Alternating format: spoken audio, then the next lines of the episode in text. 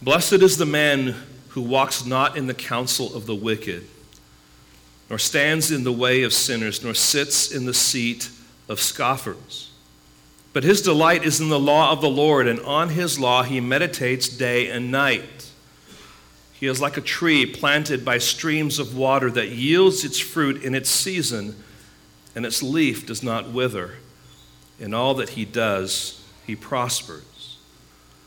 The wicked are not so, but are like chaff that the wind drives away.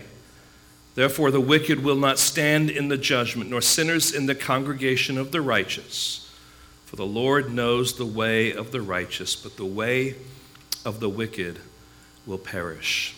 Now, Lord, we ask that during this time, you give us hearts that are eager to listen and to learn, to be receptive to your word. We ask, Lord, that I would simply be your mouthpiece for this text, that you would speak to us the things, Lord, you want us to hear, and that you would be glorified in all that is said and done.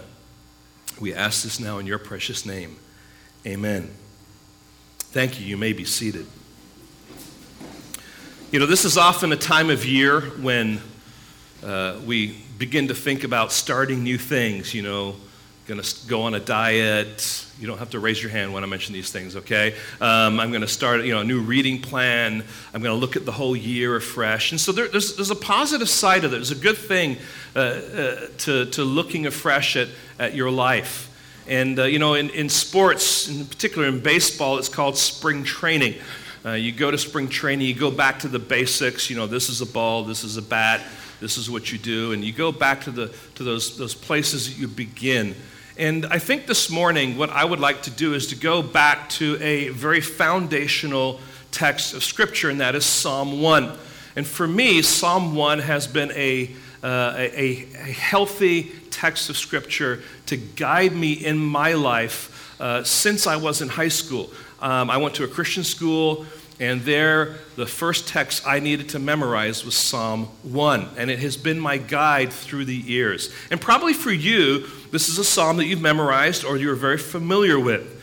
Yet at the same time, it's good to go back to the basics and to see what this psalm is talking about. This psalm begins with the righteous man and ends with the wicked. It begins with the promise of blessing and ends with the promise of judgment. It weaves a comparison of the way of the righteous with the way of the wicked. The righteous also being described as the godly, the blessed, and the wicked also being described as the ungodly, the sinners, and the scoffers. And friends, it answers three main questions, which will ultimately be the questions we'll be looking at today. What influences are motivating the direction of your life? Or, secondly, what does your life really look like? And then the question, where will your life end up? So put it all together, the question is, where are you going in your life? What is the direction of your life? See, the psalm is also describing life as a journey, using the metaphor way, the way of the righteous, the way of the wicked. And Jesus uses the same way metaphor along with the gate metaphor to describe the same journey. Just read and follow along as I read this particular text. That'll be Matthew 7, 13, and 14. Enter by the narrow gate, Jesus says, for the gate is wide and the way is easy that leads to destruction, and those who enter by it are many. For the gate is narrow and the way is hard that leads to life, and those who find it are few. And I think what's really interesting here is that Jesus is very honest about the fact that the way of righteousness is a way of difficulty. It's not a way of ease. It's a way of hardship. And so when we think about the way of the righteous and we think about the way of the wicked, the way of the righteous is not a way of ease. Following God is not just like, okay, I've got it all figured out now. Following God means I've given you perspective, and I'm going to give you direction, and I'm going to give you counsel. But that doesn't mean it's going to be easy. But I'm giving you the tools you need to walk down that path.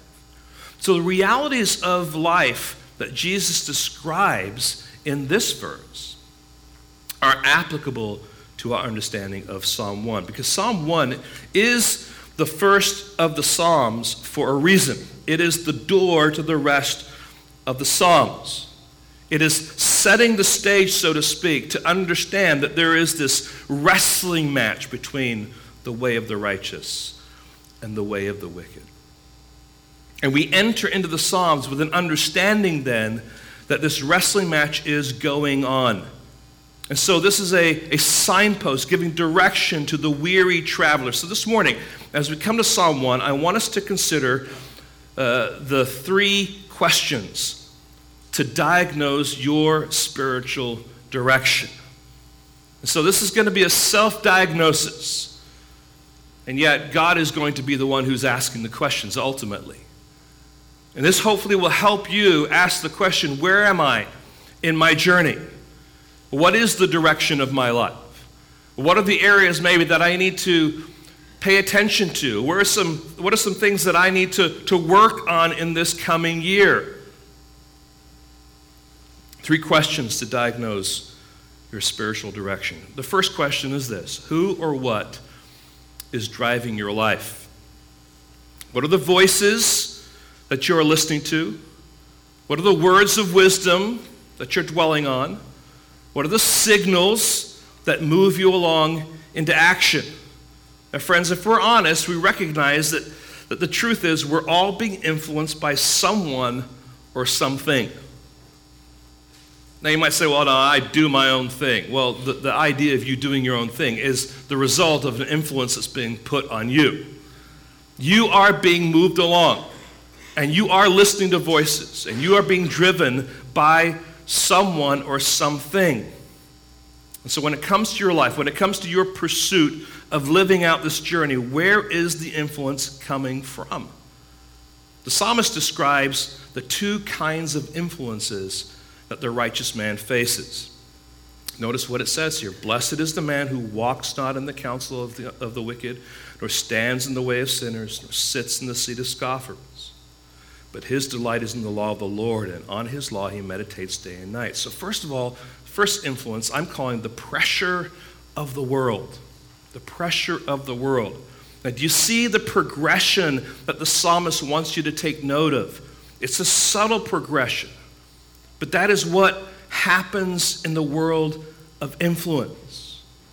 We begin with walking, and that walking then moves into this next mode of standing, and then into the next mode of sitting.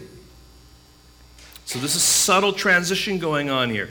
Then we have this next transition of influence. It begins with our beliefs, be the counsel of the wicked.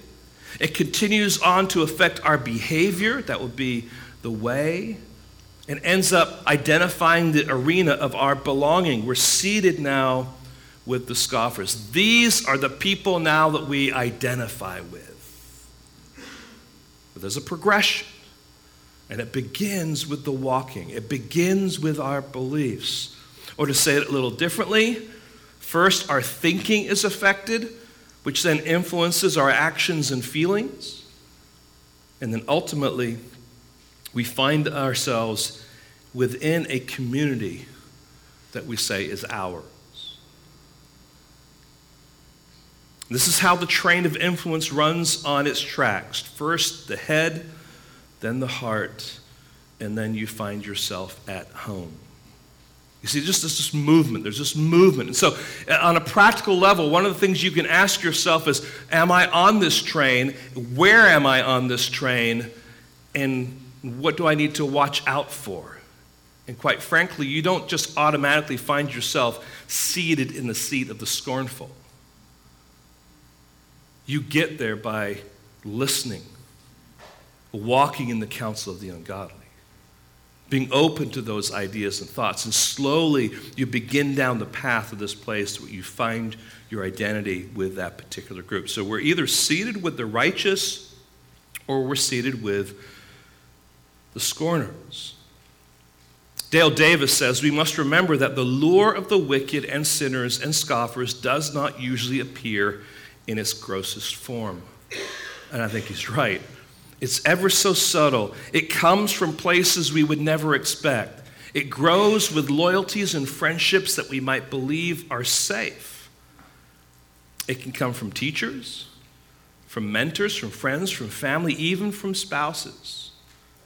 It suggests that if you don't think a certain way, you will not be clear or a sharp thinker. In other words, you're ignorant if you don't think like we do. It pressures you to think that if you don't act in a certain way, you won't be cool or fit in with modern society. You might even be on the wrong side of history, and you wouldn't want to do that.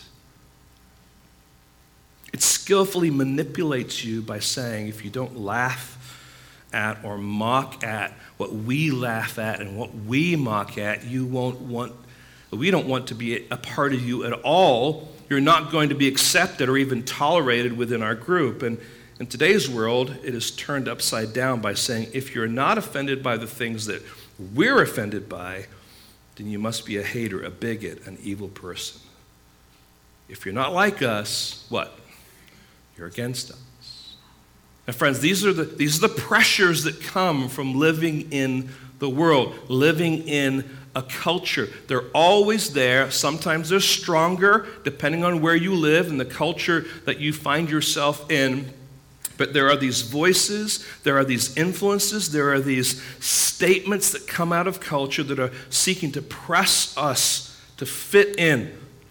And friends, the pressure is on, and the pressure is heavy, and it's incessant, and it's relentless. But the righteous person, the faithful follower of God, fights with all of his or her being to not go there on that journey. Now, when I say fights with all their being, I'm not talking about fighting against people. I'm talking about this inner fight to seek to please God in living out their life for his glory.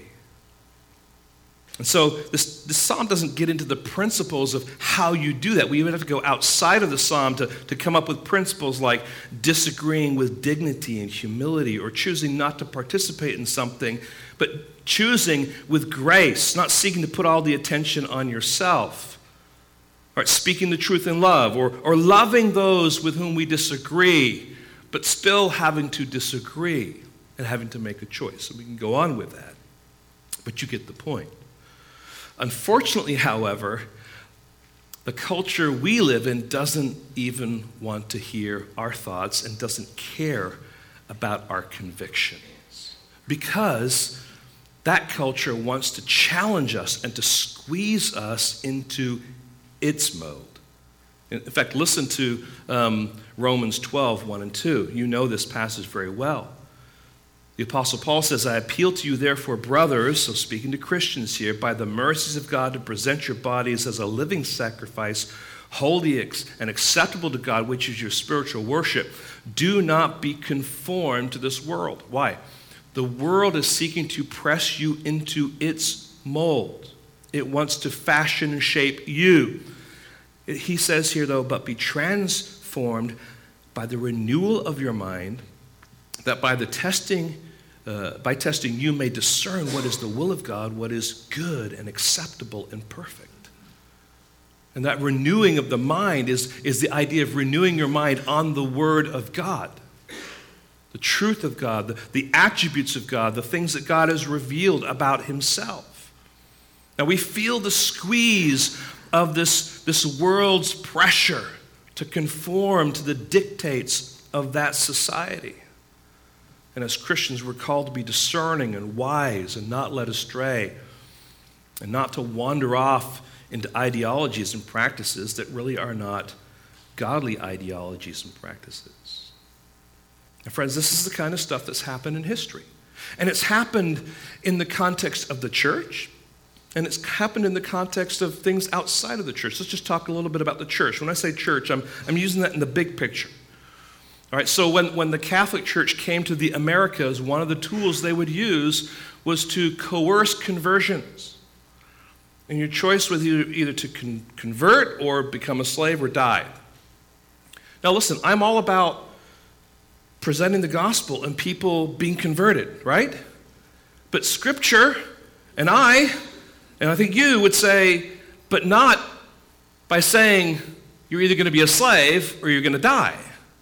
You can't go about converting communities in that way. That is so far from what God's word says. And so we have to be discerning and realize that we cannot fall into man's ideology to conform to some dictates. Conversion is something only God can do. Then you think about just the history in general. You think about the Nazi movement, where it influenced so many people with this idea of eradicating Jews from the face of the earth. And so many people got caught up in that. And you think about communism that promised equality for everyone. Oh, we're going to live so wonderfully together in this beautiful, except for the fact that there was going to be someone in charge, and those people in charge are also sinful people, and sinful people who are in charge abuse their leadership, and as they abuse their leadership, there is a rich set of people, and then there is the poverty-stricken people. So communism didn't work, and communism doesn't work. Those who are in power are always the one who control. And then in our society today, what we're listening to, what we're hearing are similar things, but the ideologies that we wrestle with today are often in the arena of morality. I mean, eating meat is evil. Now, I realize we're in California. Living in Michigan for a number of years, in October, the men would leave, and they would go north, and they would have all sorts of strange clothes that they would wear, and they were all like orange and plaid, and they would come home with trophies on top of their pickup trucks with antlers sticking up in the air and legs going this way and that. It's a common sight at the end of October to see people driving south on I-75 with animals on their trucks, their trophies, because they went hunting. Here in California, if that happened, people would be having heart attacks all over the place. It's evil. Well, there's a reason for that, especially in Michigan. I don't get into all that. Or not recycling is selfish and shows you don't care about your community. You've heard me say this. I'm all for being wise and being a part of the community and recycling. There's a rightness to that. Driving a large vehicle is looked down upon, or disagreeing with the LGBTQ movement on any point is considered bigotry, even when it's clear, logical, and for the good of those who are in that movement. It's just the fact that you have anything to say that disagrees with what their ideologies are. Treating women with respect and dignity is now somehow chauvinistic and prudish. And more recently, a love affair with a utopian socialism permeates much of the airwaves and media in our contemporary context. And friends, the common theme that is throughout all of these things is the fact that man is a sinful creature, and man will always function based on his sin. And even those who are followers of Christ sin, but those who are followers of Christ have a conscience that is rooted into the gospel. And friends, we need to remind ourselves that we are to be influenced not by the world, but by something else. So the follower of Christ doesn't listen to those kinds of complaints. The follower of Christ is not allowing themselves to be hoodwinked, so to speak, by those influences. They don't get their direction from society, but from the creator of the universe. And so we move from the pleasure of the world, or the pressure of the world, to the pleasure of the Lord. Notice verse 2, but his delight is in the law of the Lord. And on his law he meditates day and night. And friends, you are going to take your signals from somewhere, aren't you? And the righteous man takes his signals from the law of the Lord rather than from the counsel of the wicked. And we notice here, first of all, he delights in the law of the Lord. He knows that the law of the Lord will provide the right kind of help, the right kind of guidance, the right kind of assistance that he needs. So he enjoys every time he spends feeding on the Word of God. He knows that the insight that God is giving him through his Word is giving his life wisdom and direction and strength. And that true nourishment comes as a result from feeding on that Word that will provide the spiritual nourishment that his soul needs. Now, what does it mean to delight? I think that some of us in this room over this past week have delighted in some things. Christmas has a tendency of doing that. Whether it's dinner, whether it's chocolate-covered pretzels, whether it's pies. We went to the city on Friday and we had a meal at the Cheesecake Factory and we ordered cheesecake, which is probably a good thing to do at the Cheesecake Factory. But we were so full that we ordered it to go. And I'm still anticipating delighting in my cheesecake. You know what I'm talking about. There's a sense in which it's something you long for. It's something that you enjoy. It's something you look forward to. It's something you're like, I get to do this. So each day, friends, is another opportunity to mine the riches God has given us, to see what they are, how they are helpful to our lives. And friends, I think sometimes we shortchange the Word of God. I realize sometimes we're not necessarily in a mode to say, okay, Lord, what do you have for me today? I've got all these things going on, and we're kind of wrestling just to get the mindset. But friends, if we just stop and we take in what is before us, and we begin to approach the Word of God in a way that we're mining His Word to gather the things that He has for us, it changes our perspective on how we approach it. If we've never tasted the riches that God has for us in His Word, we may be tempted to be satisfied with the grovel that we have. I love C.S. Lewis and how he sums up that idea so very well. He says, "Our Lord finds our desires not too strong but too weak. We are half-hearted creatures fooling about with drink and sex and ambition when infinite joy is offered us, like an ignorant child who wants to go on making mud pies in the slum because he cannot imagine what is meant by the offer of a holiday," that'll be a vacation to you guys, "at the sea, for you are far too easily pleased." You see, we're so satisfied by things that are lesser, when God's Word is full of things that are far more richer than we can even imagine. There's so much for us to delight in as we open up God's Word. So he delights in the law of the Lord. But not only that, he meditates on the law of the Lord. When I was in college, one of the things that I found really, really intriguing was that the wife of the president had this idea that there was this miracle food, and it was called celery.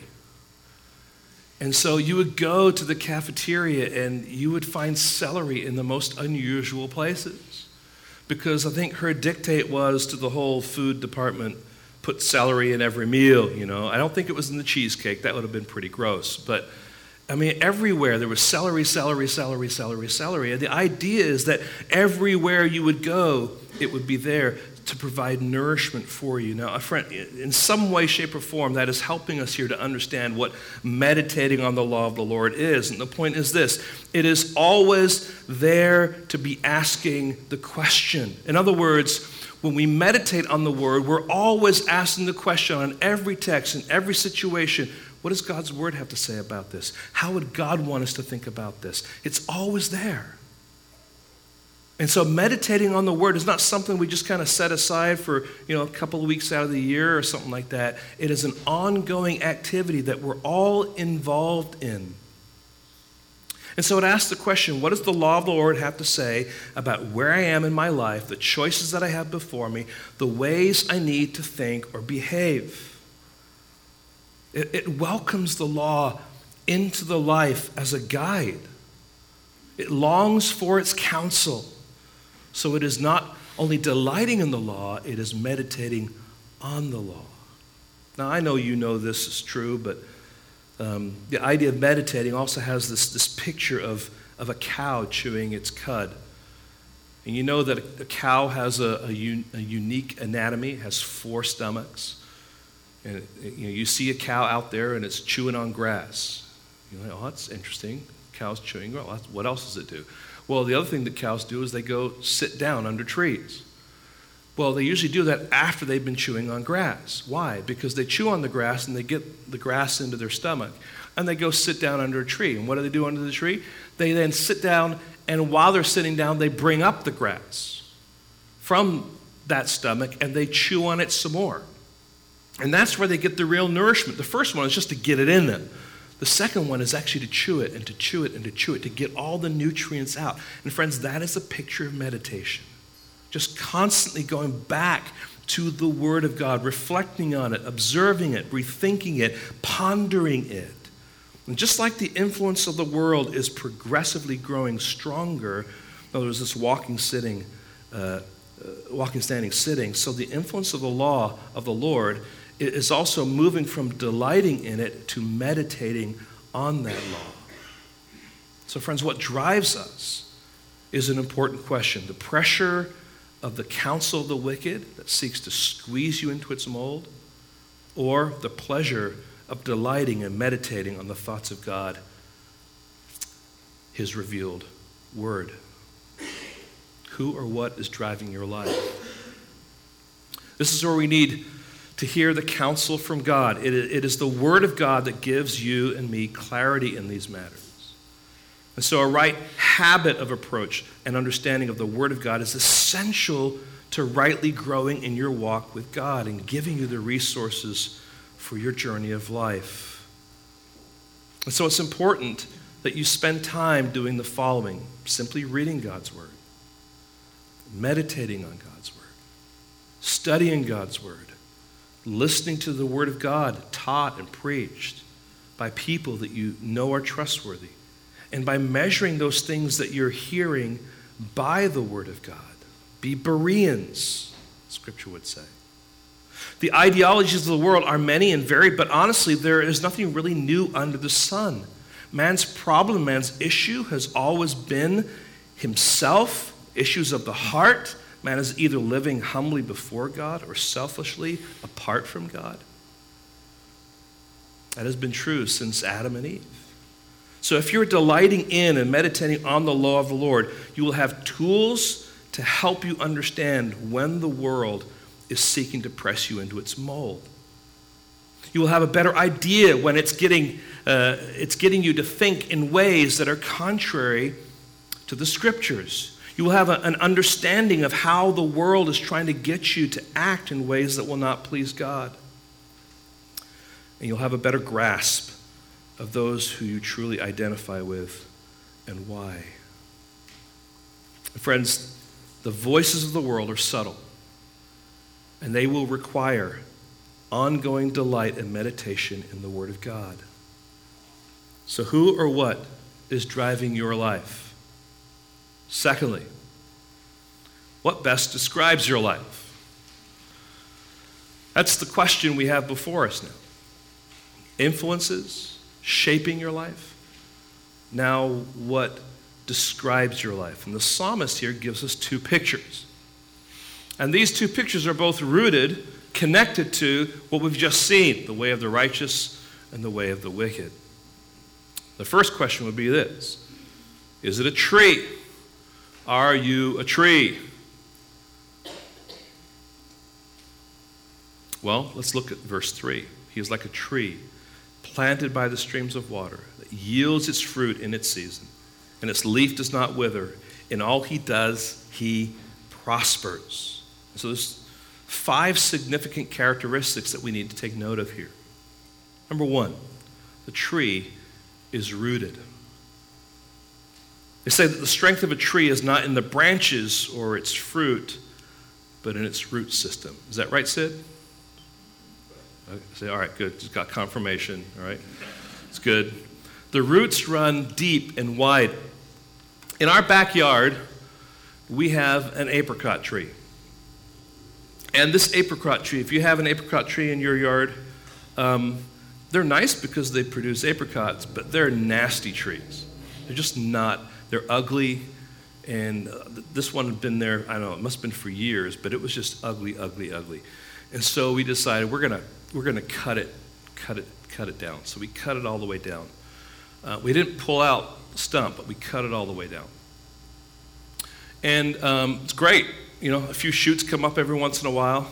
The problem is what I have now is I have apricot shoots rising up in my front yard. Because although I cut that tree down, its roots are still alive. And so the shoots are just going all the way over. I mean, we're talking about 40 yards or more and coming up, all right? You want to come fix that for me? Yeah, it'd be a big job, all right? And the point there is this, is that our roots are important. We need to have good roots. And the righteous person here is like a tree that is rooted. So he may face all kinds of struggle, all kinds of pressure. He might even fall down, but the roots keep him alive, keep him secure. He is rooted. Secondly, he is nourished because the roots go down deep into these streams of water. They find their nourishment in this water, all right? So we find this picture, then, this beautiful picture of this tree that is nourished because its roots are tapping into this water that provides the nourishment, in particular the spiritual nourishment that we would need, using that illustration. So the question is, what are you feeding on? What are you tapped into? What are you soaking up? It's a legitimate question. Not only that, it is fruitful. It is fruitful. Notice it says here, he's like a tree planted by the streams of water that yields its fruit in its season. A tree that's supposed to bear fruit should be bearing good fruit, unless it's in my yard, that reflects the nature of that tree. Right, you don't go to an apple tree and expect to find thorns or, you know, some kind of other kind of bad fruit. You expect to find healthy apples on that tree. And that is true of the righteous. They are going to bear the kind of fruit that fits with their nature. If you're righteous, you're going to bear righteous fruit. Scripture talks about bearing the fruit of repentance. There's fruit that comes as a result of walking with God. It is the fruit that is a reflection of the Holy Spirit living in you. That's what Galatians 5:22 and 23 says. But the fruit of the Spirit is love, joy, peace, patience, kindness, goodness, faithfulness, gentleness, self-control. These are all the fruit of the Spirit. And these are the reflections of those who are rooted into the right kind of nourishment because their roots are running deep. They bear good fruit. All right, next one is, this tree is healthy. Now we're looking at the leaves. And its leaf does not wither. Its leaves are a reflection of the health of the tree. I see you guys are going to know how bad a gardener I really am because we have a lemon tree in our backyard. It's actually on our deck. My wife has always wanted a lemon tree. And I have tried and tried. And we got a lemon tree. And it was a small one, put it in a pot, and I did all the things that it says to do. You don't overwater it. You water it, you know, once a week, and you add some of the fertilizer that's specifically for that kind of tree. Did all that. And it was healthy for a while. Before long, though, it would just start to shrivel. The leaves would They change color and fall off. And before long, it just dies. Don't ask me to come and help you with your yard. You know, it's not going to be a good thing. You know, I read up on it. I wanted for this thing to produce the right kind of fruit. I don't think we had one lemon that it produced. It was just a bad experience. It's still sitting in my backyard as a reminder of how awful I am at being a gardener. But the one thing is true, delighting in the Lord and meditating on his word will produce fruit and lead you in the path of spiritual health. And this image here is given to us to help us understand that a righteous person is like a tree with the roots tapped into the right source of nourishment, and the result of that will be fruitfulness and health. And the leaves are evidence of that health. And of course, finally it says that tree will be prosperous. Now please understand, the prosperity that's being talked about there is not prosperity in life, meaning, you know, money and stuff. That's not the point. That's not even on the radar here. It's talking about spiritual prosperity. It's talking about a right relationship with God. So we can't come to this text and say, here's the proof, you know, how you can be wealthy and all that kind of stuff. This is not even the idea. But prosperity, spiritual prosperity, means you have the ability to have relationships with people and restore relationships that are broken and live in a way that honors God and be right with him and be on a healthy path and have perspective and discernment, because the word of God is alive and active in your heart. So that this tree is ultimately prosperous. It's the end result of all of these things taking place. So the question is, are you a tree? I know it's not the kind of question you typically go up to someone and ask. Hey, how are you doing today? I'm fine. Are you a tree? But that's what this psalm is asking us. Are you like this tree? Or, secondly, are you like this chaff? Now, get the picture here. We'll read verse 4. The wicked are not so, but are like chaff that the wind drives away. It's quite a picture. It's a picture of the threshing floor at the time of grain harvest. The threshing floors of Palestine are on hills that catch the best breezes, and so grain is brought to them. Of course, the grain is heavier, and the chaff is the husk that's on the grain, and so the grain is ground either by animals or by actual hand tools. And then it's thrown up in the air, and because the grain is heavier, the chaff gets caught by the wind. The grain falls to the ground, and so the chaff just gets blown away. Now, sometimes the chaff, if it can be, is gathered and it's burned because it has no usefulness. But that is ultimately what the picture is talking about. And so in comparison to the tree, we can say a number of things about the chaff. I just came up with five to reflect some in somewhat of a parallelism, aspects or characteristics of it. The chaff is rootless. It's disconnected. And so it just goes wherever it goes. It's worthless. It's not good for anything. So it's driven away without purpose and therefore has no value. I mean, it's fickle. In other words, it's ever-changing. It might blow this way, and then the wind blows again in a different direction, so it blows that way, and it's all over the place. So it's just changing. It's weightless. It has no substance. It has no merit. It's purposeless. It has no purpose to be burned. And these are all just kind of pictures of the wicked who are these ones who are influencing. But even their ideologies are like chaff. Even the things that they value are like chaff. They blow. They just blow here, they blow there. Now, friends, this is the world we live in. Different things will blow up, in the sense of rise up in our culture and be popular for a while, and then all of a sudden something else comes in and blows away and moves back and forth. That's certainly true in the church, isn't it? I remember when I first came to California, you know what was the big thing in the church? Was the emergent movement. And if you don't know anything about that, good for you, okay? But it had this kind of like, oh, this new thing. It's like we got to get back to some of the medieval ways of doing certain things. And it's like, oh, really? You know, and so there's this big, big push, and then that blows out, and something else comes behind it, and some other kind of ideology, even within Christian culture, comes in and blows and blows and blows. But it's the Word of God that sustains throughout all those different things that are blowing in through culture.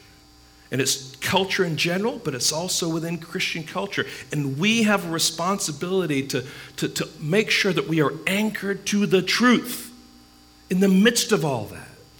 And not be caught up with whatever happens to be new or marketable. It's the Word of God. And this pictures then the empty, fickle, and futile life of the godless, right? And ultimately foretells their inevitable judgment. And those who choose to ignore God or run from Him, they don't see this.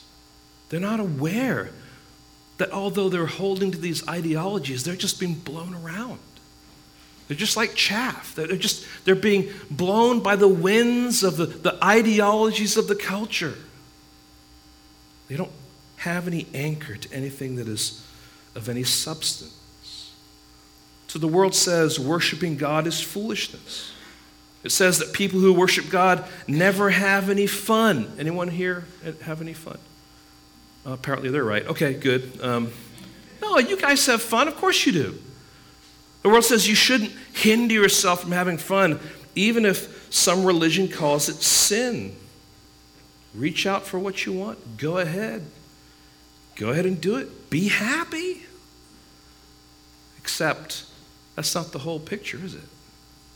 Let's go ahead and be happy for a season until you get smacked in the face by the consequences of your desire to be happy, when you should have listened to those words of counsel that would have helped you to not go down that path.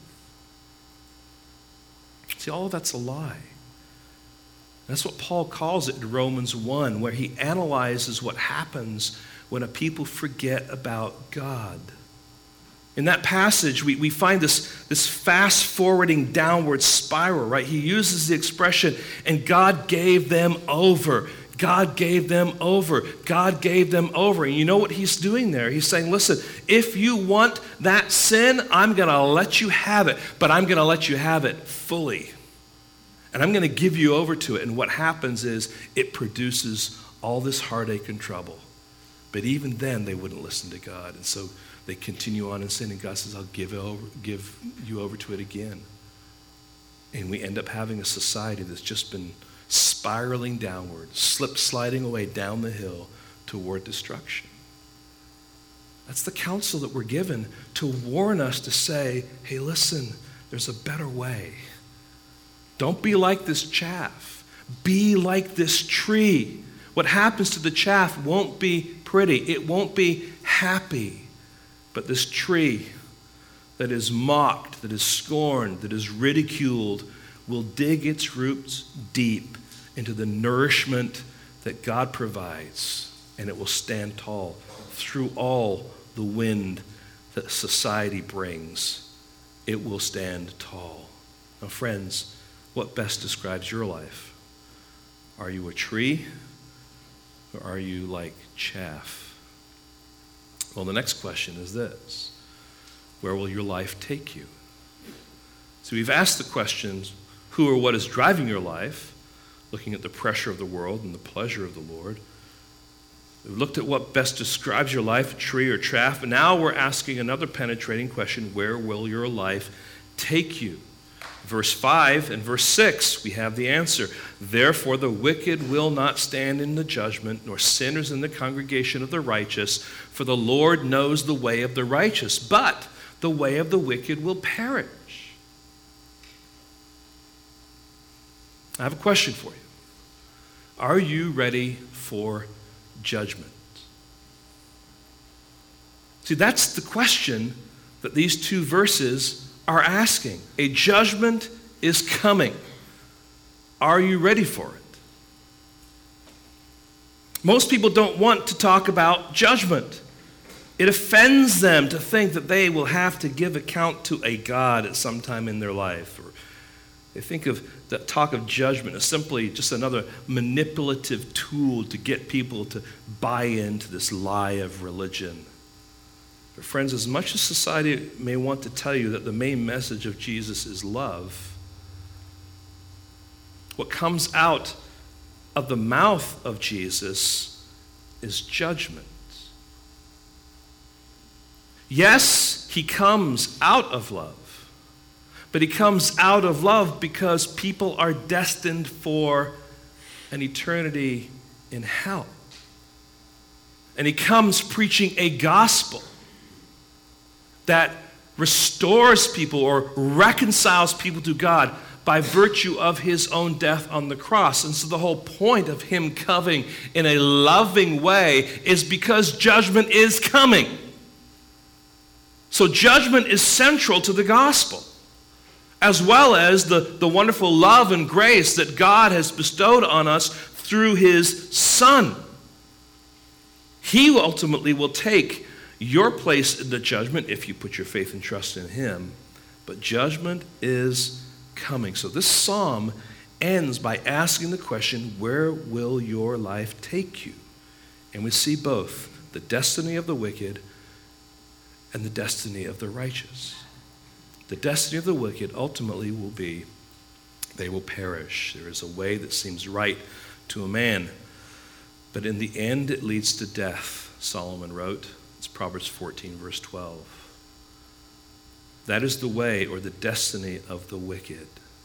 Seems right to man, but the end, it will lead to death. And when we consider the destiny of the wicked, three realities present themselves. First of all, see it right there in the text. Therefore, the wicked will not stand in the judgment. They will have no justification at the judgment. You think of a courtroom scene, standing before God. And they come and they stand before God and they say, look at all the good things that we've done. Here's how we've helped people. We provided, tons and tons of water for people who are starving in Haiti or thirsty in Haiti. We provided food. We provided clothing for people who are pilgrims and getting away, from the atrocities of war. They'll talk about all the good things they've done. But nothing will satisfy God on that day except to say that they are covered by the blood of Jesus Christ. But they're not. And so they're doomed. They will have no justification at the judgment. Secondly, if we continue on, it says, nor sinners in the congregation of the righteous. Again, the word sinners here is talking about the wicked. They will not have any kind of relationship with the congregation of the righteous. In other words, they will have no communion with the saints. They've heard people laugh and joke about the fact that, when I die, I'm going to go to hell. I'm going to go hang out with my buddies. And we're going to have fun in hell just like we had fun here. Don't believe that lie. Friends, it's not something that we laugh about. Be in eternal torment with fellow sinners and scorners and the ungodly, when by listening to God and his gospel you might be joining in with the chorus of heaven singing praises to God. There's nothing humorous or funny about someone denying Christ and going to hell. They're lost and they will have no benefit of being with God's people. Friends, just think about that statement. Think about the significance of what's being said here. There is a huge loss for sinners who will not interact with the congregation of the righteous. And then if you are one of God's children, think about the beauty of also what that means. And this is worth us just taking a little pause and identifying here that what we have here is a reminder of the beauty of what God calls his church, where those who are righteous, not because of anything they have done, but only because of what Christ has done, calling them out, drawing them in to his flock, the church. They are the righteous gathered together. There's something beautiful about that communion. There's something wonderful and special about them. And so it's a reminder, friends, to reflect on the church. And by the church, I don't just mean the formal organization of the church. I'm talking about the people who make up the church. Imagine what it would be like to not have the communion of the saints. According to this passage, it's judgment. It's judgment that you would do well to avoid. Yet for some, there's a cavalier attitude to being joined with and fellowshipping with the body of Christ. And friends, I just beg you, and I realize I'm probably preaching to the choir, don't take lightly the fellowship of God's people. You see a passage like this, and you see the gathering of God's people set in the context of loss. It reminds you of the beauty of what it means to be God's people. So they will have no justification of the judgment. They will have no communion with the saints. And ultimately, they will have no hope in the end. But the way of the wicked will perish. Their end is destruction, eternal torment in the fires of hell. It's grim. It's ugly. It's a horrible thought. But according to Scripture, this theme is repeated over and over and over again. Those who choose to live in rebellion against God are without hope unless they repent and turn to Him through Christ. And when you hear the message of judgment and doom and gloom in the context of Scripture, most of the time the purpose of that is to shake people so that they will turn to God and repent. It's not to condemn, although ultimately it's communicating what will be true if they do not listen. But if there is a statement of judgment that someone can hear, the statement of judgment is there so that people then will respond and repent and listen and humble themselves. And that's a kindness, friends. That is a kindness to us. We have the destiny of the wicked, then we have the destiny of the righteous. And the destiny here, it's interesting because the idea here is found in verse 6. For the Lord knows the way of the righteous. And so there's this word know that comes into play here. And it's ongoing. And it's intimate. So there's this relationship now that is established between God and those who are His followers that is ongoing. It's not just a one-time knowledge, but an ongoing, developing knowledge. And it's intimate. This knowledge is deep and personal. So the destiny of the righteous is a deep, ongoing, intimate relationship with the Lord. They delight in His word. They meditate on His word. They are nourished by His word. They bear fruit that is produced by that relationship. The ungodly, however, they'll perish. But the wise, the righteous, the saved sinners will be blessed. And again, we're talking there about spiritual blessing. Now, friends, our comfort on that day of judgment, is that we have Christ as our advocate who will testify before the Father on our behalf. The ungodly will have no leg to stand on, but those who are known by the Lord will have Christ's gospel to stand on. All we have is Christ. We sang about that today. And He will hold us fast. That's another song that we often sing. Now, there's two important considerations here as we kind of reflect on this psalm that I think are really important for us to think through. First of all, the scope of the psalm. There's a huge interpretive question to ask about the psalm, and that's this: who is the intended audience? And we need to ask that question so that the application of the psalm can be rightly put. Is it the believer looking out and considering the way of the unbeliever, or is it something else? But friends, if we read this rightly, this is contained in the Old Testament. This is a psalm written in the context of Judaism.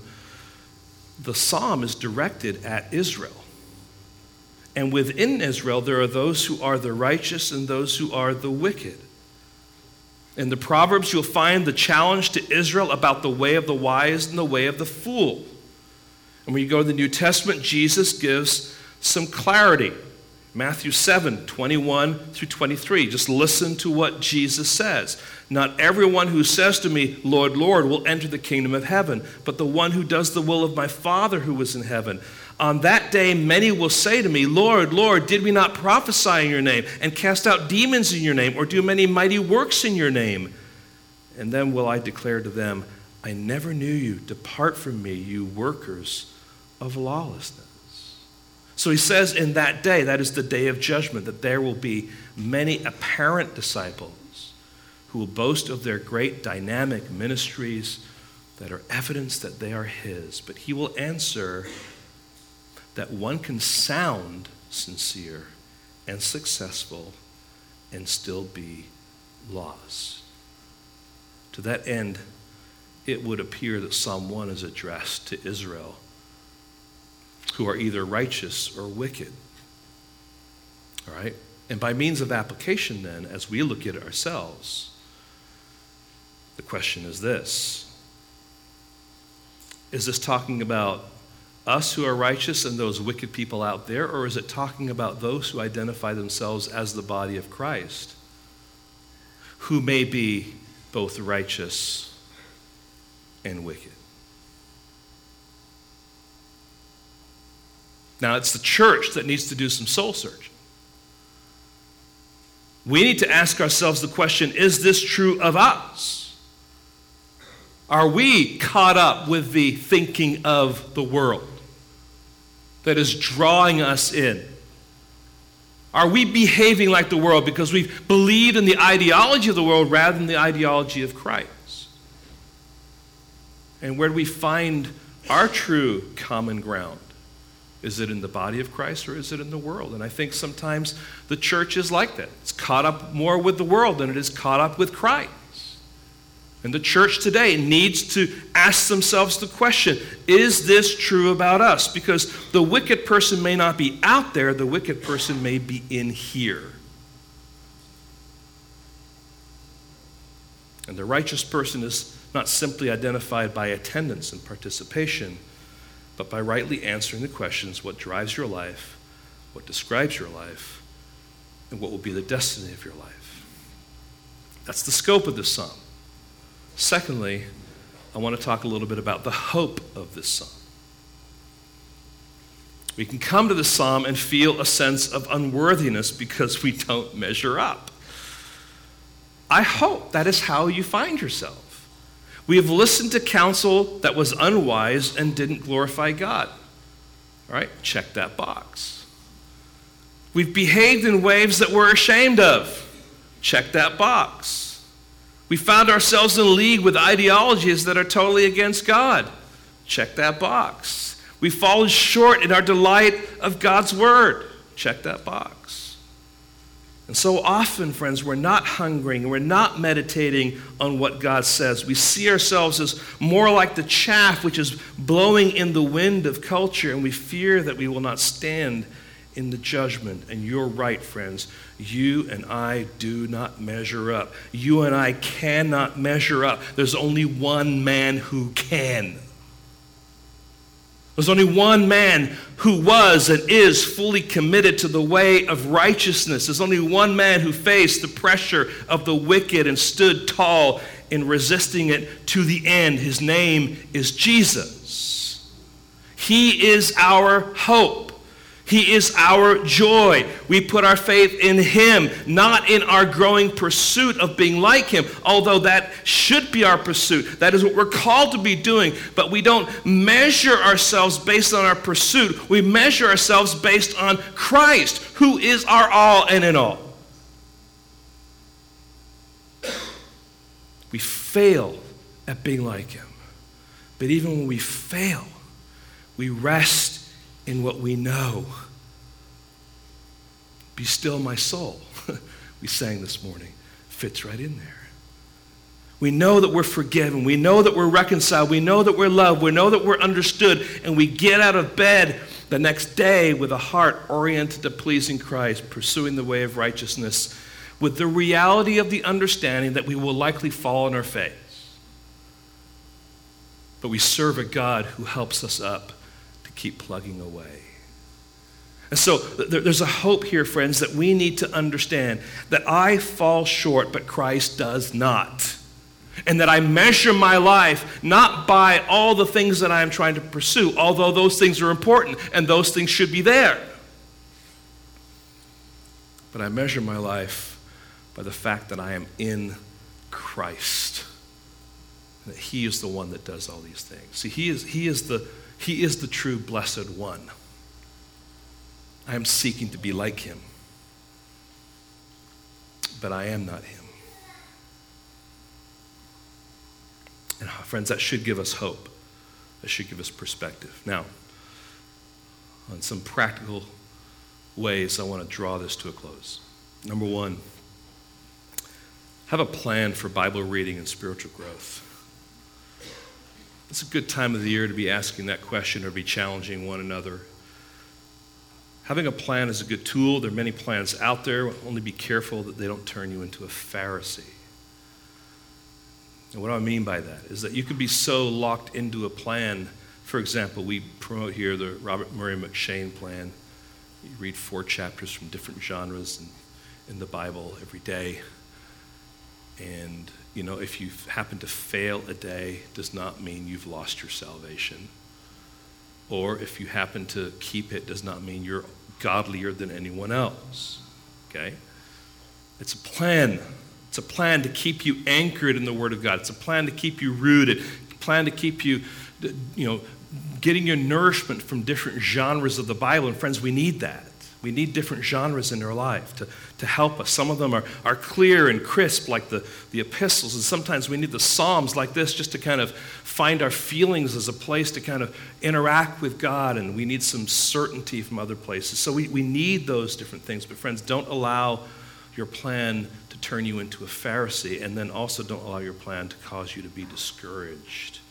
It is simply a tool to help you delight in and meditate on the Word of God. So, for example, if you're using the McShane plan, it's every day, 4 chapters, and let's say you miss a day, guess what? You're not going to get through the Bible in the year unless you read those extra 4 chapters. So either you read ahead, you catch up, or you say, you know, I'm just going to read the next 4. We're not giving out ribbons at the end of the year. You're not going to get a little star saying, look, you're a godly person now because you got the McShane plan figured out. The point is, these are tools to say, I want to be in God's Word, and here's a plan that I'm working. And so you happen to miss a day, then you know what? Just pick it up and continue it on. And just work the plan. Read God's Word. We must be people who love to read the Word of God. Now, I realize there are times where you don't feel like it. All right? I don't always feel like getting up in the morning. I don't feel all the time, you know, like I want to exercise. And sometimes you might feel like, you know, I want to spend time in the Word of God, but sometimes you got to fight through that feeling and just begin to do it, and you realize, I needed this. I needed this. This was healthy. This was good. Another reading plan could be you simply read one section of Scripture repeatedly for a month. And as some of you know, we're going to be, next week, beginning the book of Job. And one of the things you could do is divide Job up into, you know, 3 or 4 sections and just read that section for a month. Just let it be your life. Live it, breathe it, think it. You know, and that way, when you come together on Sunday morning, where you're coming, you already have an awareness, not just of one text, but a breadth, that you can connect things together. It's just a beautiful way of allowing the Word of God to be in you. So have a plan for Bible reading and spiritual growth. Secondly, learn to measure all contemporary ideologies through the lens of God's Word. Now, friends, we hear things that are said on TV and movies, you know, on blogs, by politicians, or on the radio. And I'm saying here, learn to filter those ideas and statements through what we know that the Scriptures teach. And so just be mindful as you're hearing things to bring up the filter of God's Word, to be able to identify what is true and healthy and right and good. Be practical by applying the Word of God. Don't just say, oh, that's just something I need for Sunday. It should be something that is a part of our life. It's ongoing. And friends, this will be a lifelong pursuit. We're all, you know, if we're pursuing this, this is something we're doing the rest of our lives. We're doing it all together. And I don't think anyone's arrived. But it's good to just to have a mindset that I'm going to learn to measure all contemporary ideologies through the lens of God's Word. Third, be aware of your strengths and weaknesses. Let the Word of God dwell in you in such a way that it is both revealing your weaknesses as well as giving you ways that you can grow stronger in them. Learning what your weaknesses are is a good thing, but it's not really helpful if that's all that happens, right? So you have a problem with anxiety. Okay, great. Well, I have a problem with anxiety. Well, what does the Word of God then say to someone who has a weakness of anxiety? We want to learn and we want to grow in those areas. So be willing to listen to the Word of God, identify your weaknesses, but allow it also then to build you up, to help you with those weaknesses. And those places where you're strong, it's possible that you may end up relying on your strengths rather than on the power of the Holy Spirit in your life. And so you've got to be able to measure, is this really something that God is doing in and through me, or is this me functioning in my natural giftedness? All right, so thinking through those things. Finally, and I think this is so important, allow the body of Christ to help you be accountable and headed in the right direction. Friends, this is not the Christian walk is not supposed to be pursued in isolation. We are the body of Christ. We need each other. And that means then that the body of Christ needs to be the kind of place where people can struggle, can get help, can find resource. We're not all coming to church as perfect Christians. We're coming gathered together as broken people seeking to pursue Christ on this journey, having fallen down multiple times. Some of us have experience in certain areas that can be a tool to help someone else who may be going through something similar. But we must be a culture where it's okay for us to fall down, to repent, and to be restored, and to pursue Christ again. Are we that kind of church, where people are going to be honest about their struggles and grow in their struggles? Friends, this is a journey that God's called us to. A journey and a pursuit.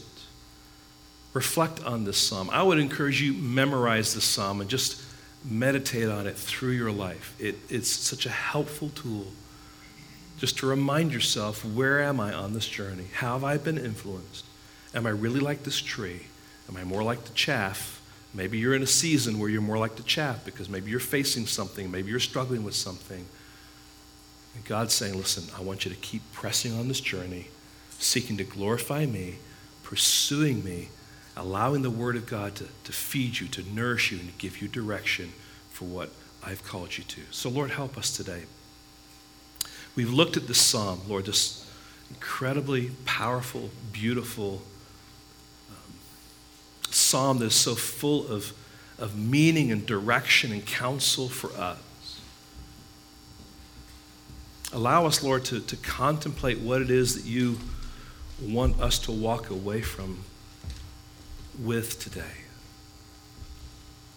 Lord, for some, it might just be the simple reality of being reminded that we are on a journey, and that we need to be tooled and ready for that journey, and that there are voices that we need to be mindful of and aware of. For others, it might be a commitment to get back to the systematic reading of God's Word and taking it in and seeking to meditate on it. For others, it might be just knowing that we are like the chaff being blown this way and that by ideologies that are out there.